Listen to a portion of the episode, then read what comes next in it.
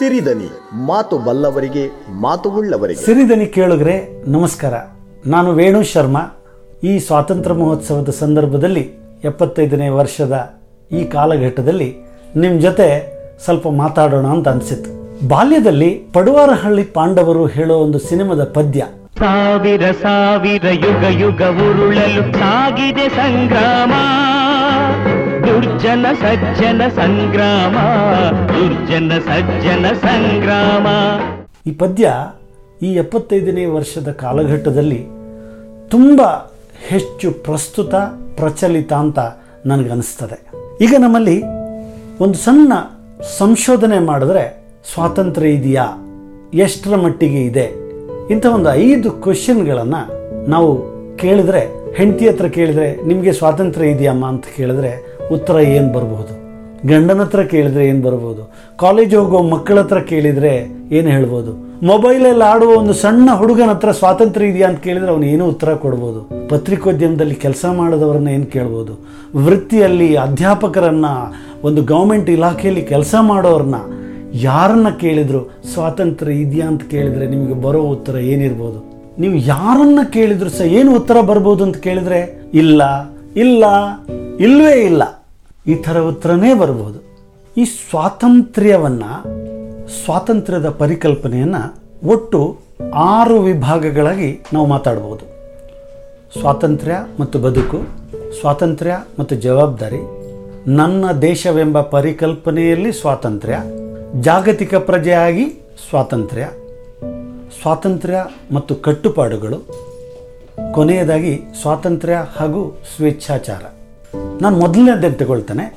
ಸ್ವಾತಂತ್ರ್ಯ ಮತ್ತು ಬದುಕು. ಮನುಷ್ಯನ ಬದುಕು ಯಾವಾಗಲೂ ಬದಲಾಗ್ತಾ ಇರುತ್ತೆ ಅಥವಾ ಬದಲಿಸಬೇಕಾಗತ್ತೆ. ಬಾಲ್ಯದ ದಿನಗಳು ಬೇರೆ, ಕಲಿಯುತ್ತಾ ಇರುವ ಕಾಲೇಜಿನ ದಿನಗಳು ಬೇರೆ, ವೃತ್ತಿ ಆಯ್ಕೆ ಮಾಡಿ ಮನೆ ಬಿಟ್ಟು ನಿಂತ ದಿನಗಳು ಬೇರೆ ಮದುವೆಯಾದ ನಂತರ, ಮಕ್ಕಳಾದ ನಂತರ, ಮನೆ ಮನಗಳ ಬದುಕಿನ ನಡುವಿನ ಆ ಸಂಘರ್ಷ ಬೇರೆ, ಸನ್ನಿವೇಶಗಳು ಬೇರೆ. ಹೀಗೆ ಹೊಸ ಆಯಾಮಗಳು, ಹೊಂದಾಣಿಕೆಗಳು, ಹೀಗೆ ಬದುಕಿನ ವಿವಿಧ ಕಾಲಘಟ್ಟಗಳ ಸ್ಥಳ, ಸನ್ನಿವೇಶ, ಇವನ್ನೆಲ್ಲ ನಾವು ಅರ್ಥ ಮಾಡಿಕೊಂಡು ಬದುಕುವಾಗ ಸ್ವಾತಂತ್ರ್ಯ ಹೇಳುವ ಶಬ್ದ ವಿವಿಧ ಅರ್ಥಗಳನ್ನು ನೀಡುತ್ತದೆ. ನಾಯಕತ್ವ ಗುಣದ ವ್ಯಕ್ತಿ, ಜನಸಾಮಾನ್ಯ, ಇವರಿಗೂ ಸ್ವಾತಂತ್ರ್ಯದ ಅರ್ಥಗಳು ಬೇರೆ ಬೇರೆ. ಒಂದು ಪುಸ್ತಕ, ಒಂದು ವಿಷಯ, ಒಂದು ಸಿನಿಮಾ ಕತೆ, ಈ ಅನುಭವಗಳು ಸ್ವಾತಂತ್ರ್ಯದ ಪದವನ್ನು ಬೇರೆ ರೀತಿಯಲ್ಲಿ ನಮಗೆ ಅರ್ಥೈಸ್ತದೆ ಮತ್ತು ನಮ್ಮ ಬದುಕನ್ನು ಬದಲಿಸುವ ಕಡೆಗೆ ಹೆಜ್ಜೆ ಇಡುತ್ತದೆ. ಎರಡನೇದಾಗಿ ಸ್ವಾತಂತ್ರ್ಯ ಮತ್ತು ಜವಾಬ್ದಾರಿ. ಈ ಶಬ್ದ ಬಹುಶಃ ಬ್ಲ್ಯಾಕ್ ಆ್ಯಂಡ್ ವೈಟ್, ಕಪ್ಪು ಬಿಳುಪಿನ ನಡುವಲ್ಲಿ ಜನ ಅರ್ಥ ಮಾಡ್ತಾರೆ. ನಾವು ಕಾರ್ಪೊರೇಟರಲ್ಲಿ ಒಂದು ಮಾತು ಹೇಳ್ತೇವೆ, ಗ್ರೇ ಅಂತ. ಅದು ಹಲವರಿಗೆ ಬಿಳಿಯಾಗಿಯೂ ಇರುತ್ತೆ, ಹಲವರಿಗೆ ಕಪ್ಪಾಗಿಯೂ ಕಾಣುತ್ತೆ. ಅಂದರೆ ಮೂಲತಃ ಮನುಷ್ಯ ಏನು ಪ್ರೊಜೆಕ್ಟ್ ಮಾಡ್ತಾನೆ, ಏನು ತೋರಿಸ್ಕೊತಾನೆ, ಅವನು ಅದು ಆಗಿರೋದಿಲ್ಲ. ಒಳಗಡೆ ಅವನ ಹತ್ರ ಶ್ಯಾಡೋ ಇರುತ್ತೆ. ಆ ಶ್ಯಾಡೋವನ್ನು ನಾನು ಗ್ರೇ ಅಥವಾ ಬೂದು ಬಣ್ಣ ಅಂತ ಹೇಳ್ತೀನಿ. ಅಂದರೆ ನಾವು ಹೇಳ್ತೀವಿ, ನಾನು ಅಪ್ಪ ಅಮ್ಮನನ್ನು ಸಣ್ಣಾಗಿ ನೋಡ್ಕೊಳ್ತೀನಿ ಅಂತ. ಬಟ್ ಪ್ಯಾರ್ಲಲಿ ವೃದ್ಧಾಶ್ರಮಕ್ಕೆ ಹಾಕಬೇಕು ಹೇಳುವ ಪರಿಕಲ್ಪನೆಯು ನಮ್ಮೊಳಗಡೆ ಇರುತ್ತೆ. ನನ್ನ ಮಗನಿಗೆ ನಾನು ಇಂಗ್ಲೀಷಲ್ಲೇ ಕಲಿಸಬೇಕು ಅಥವಾ ಕನ್ನಡದಲ್ಲಿ ಕಲಿಸಬೇಕು ಅಂತ ಇರುತ್ತೆ, ನಾನು ಅವನನ್ನು ವಿದೇಶಕ್ಕೆ ಕಳಿಸ್ತೇನೆ. ನಾನು ಇವತ್ತು ಕೂತು ಹೇಳ್ತೇನೆ, ನನ್ನ ಮಕ್ಕಳು ಇವತ್ತು ಕಲಿಬೇಕು, ಒಳ್ಳೆ ಕೆಲಸಕ್ಕೆ ಹೋಗಬೇಕು, ವಿದೇಶಕ್ಕೆ ಹೋಗಬೇಕು ಅಂತ. ಅದೇ ವಿದೇಶದಲ್ಲಿದ್ದ ಮಕ್ಕಳು ನಮಗೆ ರೆಸ್ಪಾಂಡ್ ಮಾಡಿದಾಗ ನಾವು ಕಲಿಸಿದ್ದೇ ತಪ್ಪಾಯಿತು, ಯಾಕೆ ಹಿಂಗಾಯಿತು ಅಂತ ಹೇಳ್ತೀವಿ. ಒಂದು ಒಂದು ನಾಯಕತ್ವದ ಗುಣ ಇದ್ದವನು, ಒಂದು ಪ್ರಾಬ್ಲಮ್ ಬಂದಾಗ ಅವನು ಲೀಡರ್ಶಿಪ್ ಕ್ವಾಲಿಟಿಯಲ್ಲಿ ಅವನು ಎದುರುಗಡೆ ಹೋಗಿ ಸಾಲ್ವ್ ಮಾಡ್ತಾನೆ ಬಟ್ ಅವನಿಗೆ ಅವನದೇ ಆದ ಅಭಿಪ್ರಾಯಗಳು ಬೇರೆ ಇರುತ್ತೆ. ಸೊ ಈ ದ್ವಂದ್ವಗಳ ನಡುವಲ್ಲಿ ಮನುಷ್ಯ ಇರ್ತಾನೆ, ನಾನು ನಿರ್ಭೀತ ಎನ್ನುತ್ತಾನೆ ಆದರೆ ಆ ವ್ಯವಸ್ಥೆಯ ಒಳಗಡೆ ಅವನು ಒಳಸುಳಿಯಲ್ಲಿ ಸಿಲುಕಿರುತ್ತಾನೆ. ಅದು ಪತ್ರಿಕೋದ್ಯಮ ಇರ್ಬೋದು, ದಾಂಪತ್ಯ ಇರಬಹುದು ರಾಜಕಾರಣ ಇರ್ಬೋದು, ಪರಿಸರ ಪ್ರಜ್ಞೆ ಇರ್ಬೋದು, ಎಲ್ಲವನ್ನು ಈ ದ್ವಂದ್ವಗಳ ನಡುವಲ್ಲಿ ಇರ್ತೇವೆ. ಪ್ಲಾಸ್ಟಿಕ್ ಒಳ್ಳೇದಲ್ಲ ಅಂತ ಹೇಳ್ತೀವಿ ಪ್ಲಾಸ್ಟಿಕ್ಕೇ ನಮ್ಮ ಮನೆಯೊಳಗಡೆ ಬೇಕಷ್ಟಿರುತ್ತೆ. ನಾನು ಚರಂಡಿಗೆ ಕಸ ಬಿಸಾಡಬಾರ್ದು ಅಂತ ಹೇಳಿರ್ತೇನೆ, ಬಟ್ ನಾನು ಬಿಸಾಡ್ತೇನೆ. ಬಸ್ಸಿಗೆ ಹತ್ತುವಾಗ ಕ್ಯೂ ನಿಂತು ನಾನು ಎಲ್ಲರ ಜೊತೆಗೆ ಸರಿಯಾಗಿ ವ್ಯವಹರಿಸಬೇಕು ಅಂತ ಇರ್ತೇನೆ, ಬಟ್ ವಿಷಯ ಬಂದಾಗ ನಾನು ಇರೋದೇ ಇಲ್ಲ.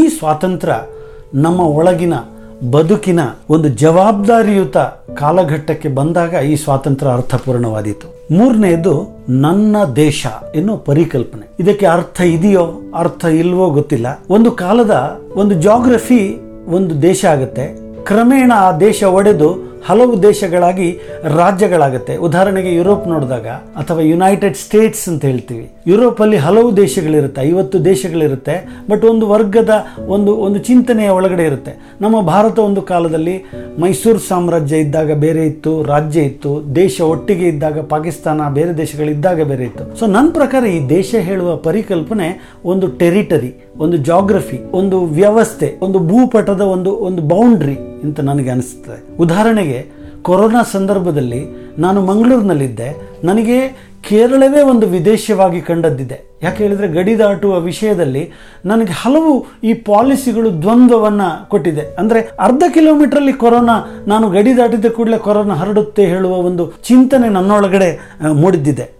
ಇದೆಲ್ಲದರ ನಡುವಲ್ಲಿ ಒಂದು ಜಾಗ್ರಫಿಯಲ್ಲಿ ಒಂದು ರಾಜ್ಯ ಅಥವಾ ದೇಶ ಆಗೋದು ಅದರ ಭಾಷೆ ಉಡುಗೆ ತೊಡುಗೆ, ಆಹಾರ ಪದ್ಧತಿ ಇವೆಲ್ಲ ಒಂದು ಕಲ್ಚರ್ ಸಿಮೆಟ್ರಿ ಇದ್ದಾಗ ಆ ದೇಶವಾಗುತ್ತೆ ಅಥವಾ ಅದು ರಾಜ್ಯ ಆಗುತ್ತೆ. ಈ ಪರಿಕಲ್ಪನೆ ಭಾರತೀಯತೆ ಹಿನ್ನೆಲೆಯಲ್ಲಿ ನೋಡಿದಾಗ ನಮ್ಮ ದೇಶ ಒಂದು ವಿಶೇಷ ದೇಶ.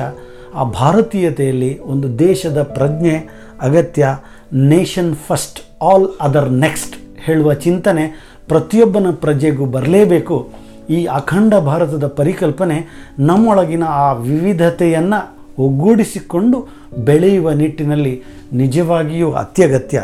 ಒಟ್ಟಿನಲ್ಲಿ ನನಗನ್ಸುತ್ತೆ ನನ್ನ ಭಾಷೆ, ಜಾತಿ, ರಾಜ್ಯ, ದೇಶ ಈ ಪರಿಕಲ್ಪನೆ ಒಂದು ಪ್ರಶ್ನೆಯಾಗಿ ಉಳಿಯಬಾರದು, ಅದಕ್ಕೆ ಉತ್ತರವೂ ಹುಡುಕಬೇಕಾದೀತು ಎನ್ನುವುದಿದೆ ನಾಲ್ಕನೇದು ಜಾಗತಿಕ ಪ್ರಜೆ. ನಾವು ಹೇಳ್ತೀವಿ ಗ್ಲೋಬಲ್ ಸಿಟಿಸನ್ ಅಂತ. ಇತ್ತೀಚೆಗಿನ ಈ ಅಂತರ್ಜಾಲ ಪ್ರಪಂಚದ ಮತ್ತು ಸೋಷಿಯಲ್ ಮೀಡಿಯಾದ ವ್ಯವಸ್ಥೆ ಒಳಗಡೆ ಮತ್ತು ಹಾಗೇನೆ ನನ್ನ ಗೆಳೆಯರು ಅಮೇರಿಕದಲ್ಲಿ ಎನ್ ಆರ್ ಐ ಆಗಿರುವುದು, ಗ್ರೀನ್ ಕಾರ್ಡ್ ಹೋಲ್ಡರ್ ಇರ್ತಾರೆ, ಗಲ್ಫಲ್ಲಿ ಮೂವತ್ತು ವರ್ಷ ನೆಲೆಸಿದವರಿದ್ದಾರೆ.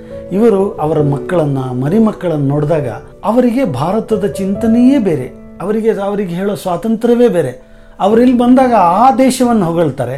ಬಟ್ ಮನಸ್ಸಿನ ಒಳಗಡೆ ಈ ದೇಶದಲ್ಲಿ ಅವರಿಗೆ ಭಾವ ಇದೆ. ಬಹುಶಃ ನೆಕ್ಸ್ಟ್ ಜನ್ರೇಷನ್ ಬಂದಾಗ ಅದು ಫಿಫ್ಟಿ ಪರ್ಸೆಂಟ್ ಡೈಲ್ಯೂಟ್ ಆಗುತ್ತೆ. ಕೊನೆಗೆ ಇನ್ನೊಂದು ಐವತ್ತು ವರ್ಷ ಉಳಿದ್ರೆ ಆ ಆ ಸ್ವಾತಂತ್ರ್ಯ ಮತ್ತು ದೇಶ ಹೇಳುವಂಥದ್ದೇ ಒಂದು ವಿಶೇಷ. ಇದು ನನ್ನೊಳಗೂ ಒಂದು ಜಿಜ್ಞಾಸೆ ಬಂದಿದೆ. ನಾನು ದೇಶ ವಿದೇಶಗಳನ್ನು ತಿರುಗಿದಾಗ ಅಂಥ ಬ್ಯೂಟಿಫುಲ್ ವ್ಯವಸ್ಥೆ, ಅಂಥ ಬ್ಯೂಟಿಫುಲ್ ಗೌರವಯುತ ಬದುಕು ನಮ್ಮ ದೇಶಗಳನ್ನು ಹೊಡೆದಾಗ ಹೋಲಿಸಿದಾಗ, ನಮ್ಮ ದೇಶಗಳನ್ನು ಹೋಲಿಸಿದಾಗ ನಮ್ಮ ರಾಜ್ಯಗಳನ್ನು ಹೋಲಿಸಿದಾಗ, ನಮ್ಮ ದೇಶದಲ್ಲಿರುವ ದ್ವಂದ್ವಗಳನ್ನು ಹೋಲಿಸಿದಾಗ. ಸೊ ಈ ವಾತಾವರಣದಲ್ಲಿ ಗ್ಲೋಬಲ್ ಸಿಟಿಸನ್ ಒಂದು ಒಂದು ಒಂದು ಒಂದು ವಿಶೇಷ ಅರ್ಥ ಇದೆ ಅದಕ್ಕೆ. ಜಗತ್ತಿನ ಹಲವು ದೇಶಗಳಿಗೆ ಈ ದೊಡ್ಡಣ್ಣ ದೇಶಗಳ ಪ್ರಬಲತೆ, ಪ್ರಾಬಲ್ಯ, ಇದನ್ನು ನೋಡಿದಾಗ ಸ್ವಾತಂತ್ರ್ಯ, ಆ ಇಷ್ಟು ದೇಶಗಳಿಗೆ ಇದೆ ಎನ್ನುವುದು ಸಹ ಇಲ್ಲೊಂದು ಪ್ರಶ್ನೆ.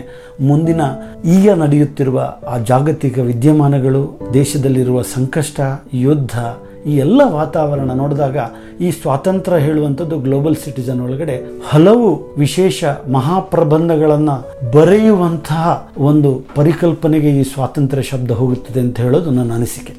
ಐದನೇದ್ದು ಸ್ವಾತಂತ್ರ್ಯ ಮತ್ತು ಕಟ್ಟುಪಾಡು. ಭಾರತ ಹೇಳಿದರೆ ನಮ್ಗೆ ಗೊತ್ತಲ್ಲ. ವಿವಿಧ ಆಚರಣೆ, ಜಾತಿ, ಭಾಷೆ, ಧರ್ಮ, ಅಭಿಪ್ರಾಯ, ಏನಾದರೂ ಆಗು, ಮೊದಲು ಮಾನವನಾಗು ಎನ್ನುವ ಮಾತಿದೆಯಲ್ಲ. ಬೇಸಿಕಲಿ ನಾವೆಲ್ಲ ಒಂದು ಒಂದು ಕಲ್ಚರ್ ಡ್ರಿವನ್ ಒಂದು ಕಟ್ಟುಪಾಡುಗಳು. ಯಾವುದೋ ಒಂದು ನಾನು ನಾನು ಒಂದು ಜಾತಿಗೆ ಬಂದಾಗ ಆ ಜಾತಿಯ ವ್ಯವಸ್ಥೆ ಒಳಗಡೆ ನಾನು ಅನಿವಾರ್ಯವಾಗಿ ಸಿಕ್ಕಿ ಬೀಳ್ತೇನೆ. ನನಗೆ ನನ್ನ ಅಭಿಪ್ರಾಯವನ್ನು ಮಂಡಿಸ್ಲಿಕ್ಕೂ ಆಗೋದಿಲ್ಲ, ಯಾಕೆಂದರೆ ಆ ವ್ಯವಸ್ಥೆ ಒಳಗಡೆ ನಾನಿದ್ದೇನೆ.